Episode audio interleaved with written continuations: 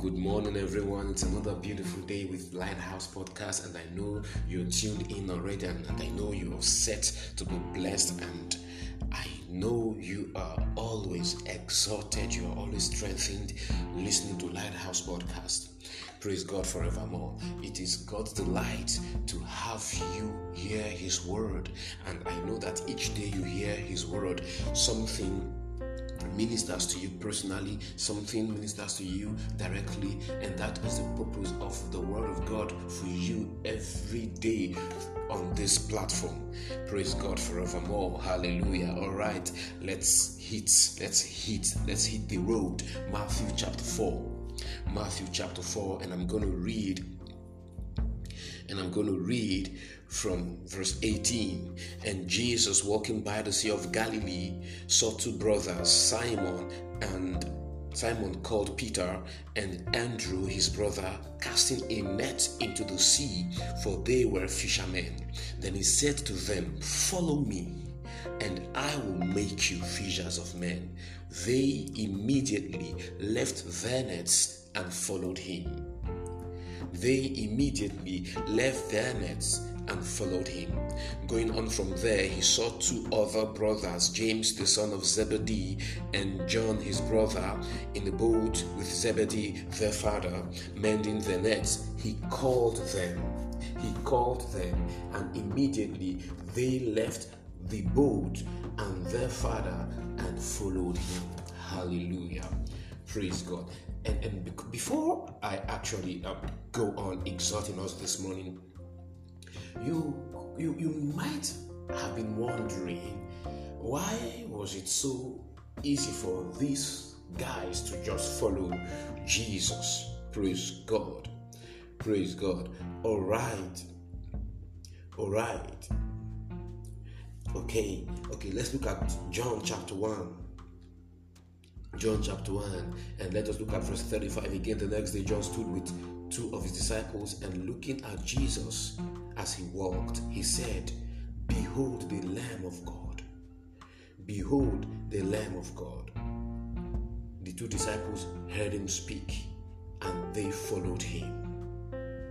And they followed Jesus. Then Jesus turned and seeing them following, following, said to them, What do you seek? They said to him, Rabbi, which is to say, well translated, teacher.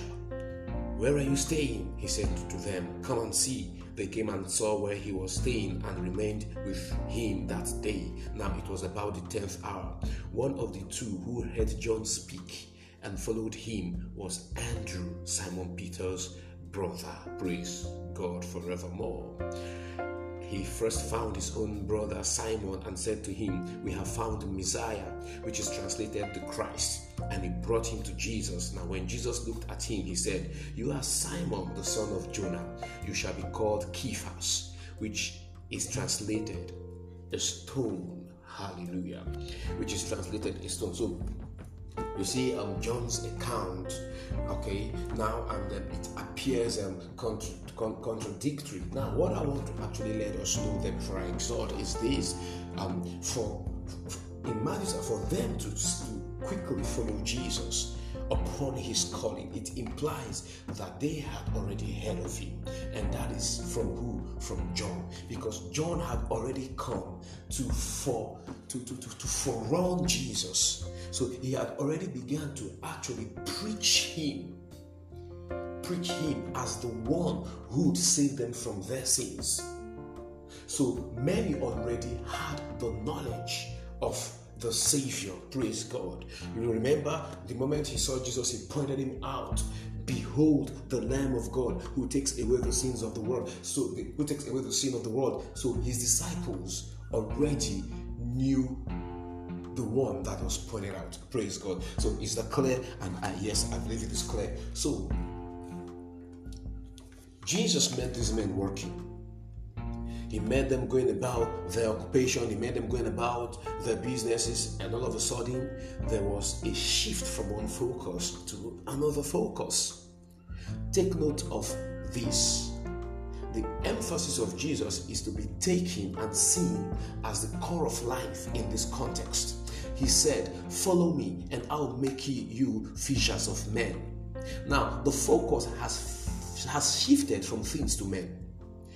Take note also that Jesus maintained the term they, are, um, they, they, they, they, they were acquainted with fishing. Now, get this Jesus wasn't throwing off industry here or saying um, we shouldn't be industrials or shouldn't engage in secular stuffs, no secular vocations and all that. None of these was implied here. Rather, it would suffice us to know that Jesus maintaining the term they were acquainted with was to draw their focus to the core issue of which even their jobs can also be a channel to achieve it. I don't know if you heard that.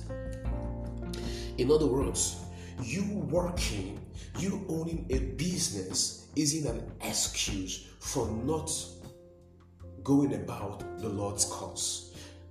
In other words, you can actually go about the Lord's cause from wherever you are, whatsoever you're doing.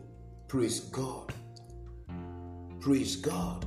Once, once what you're doing, be it your job, be it your vocation, be it your business, swallows up the, the, the, the, the main focus of life the main focus of life, which is actually saving men through the gospel, it is obvious you are not actually walking in discernment or you are not actually totally submitted to the lordship of the world. Man is the core reason for which Christ came.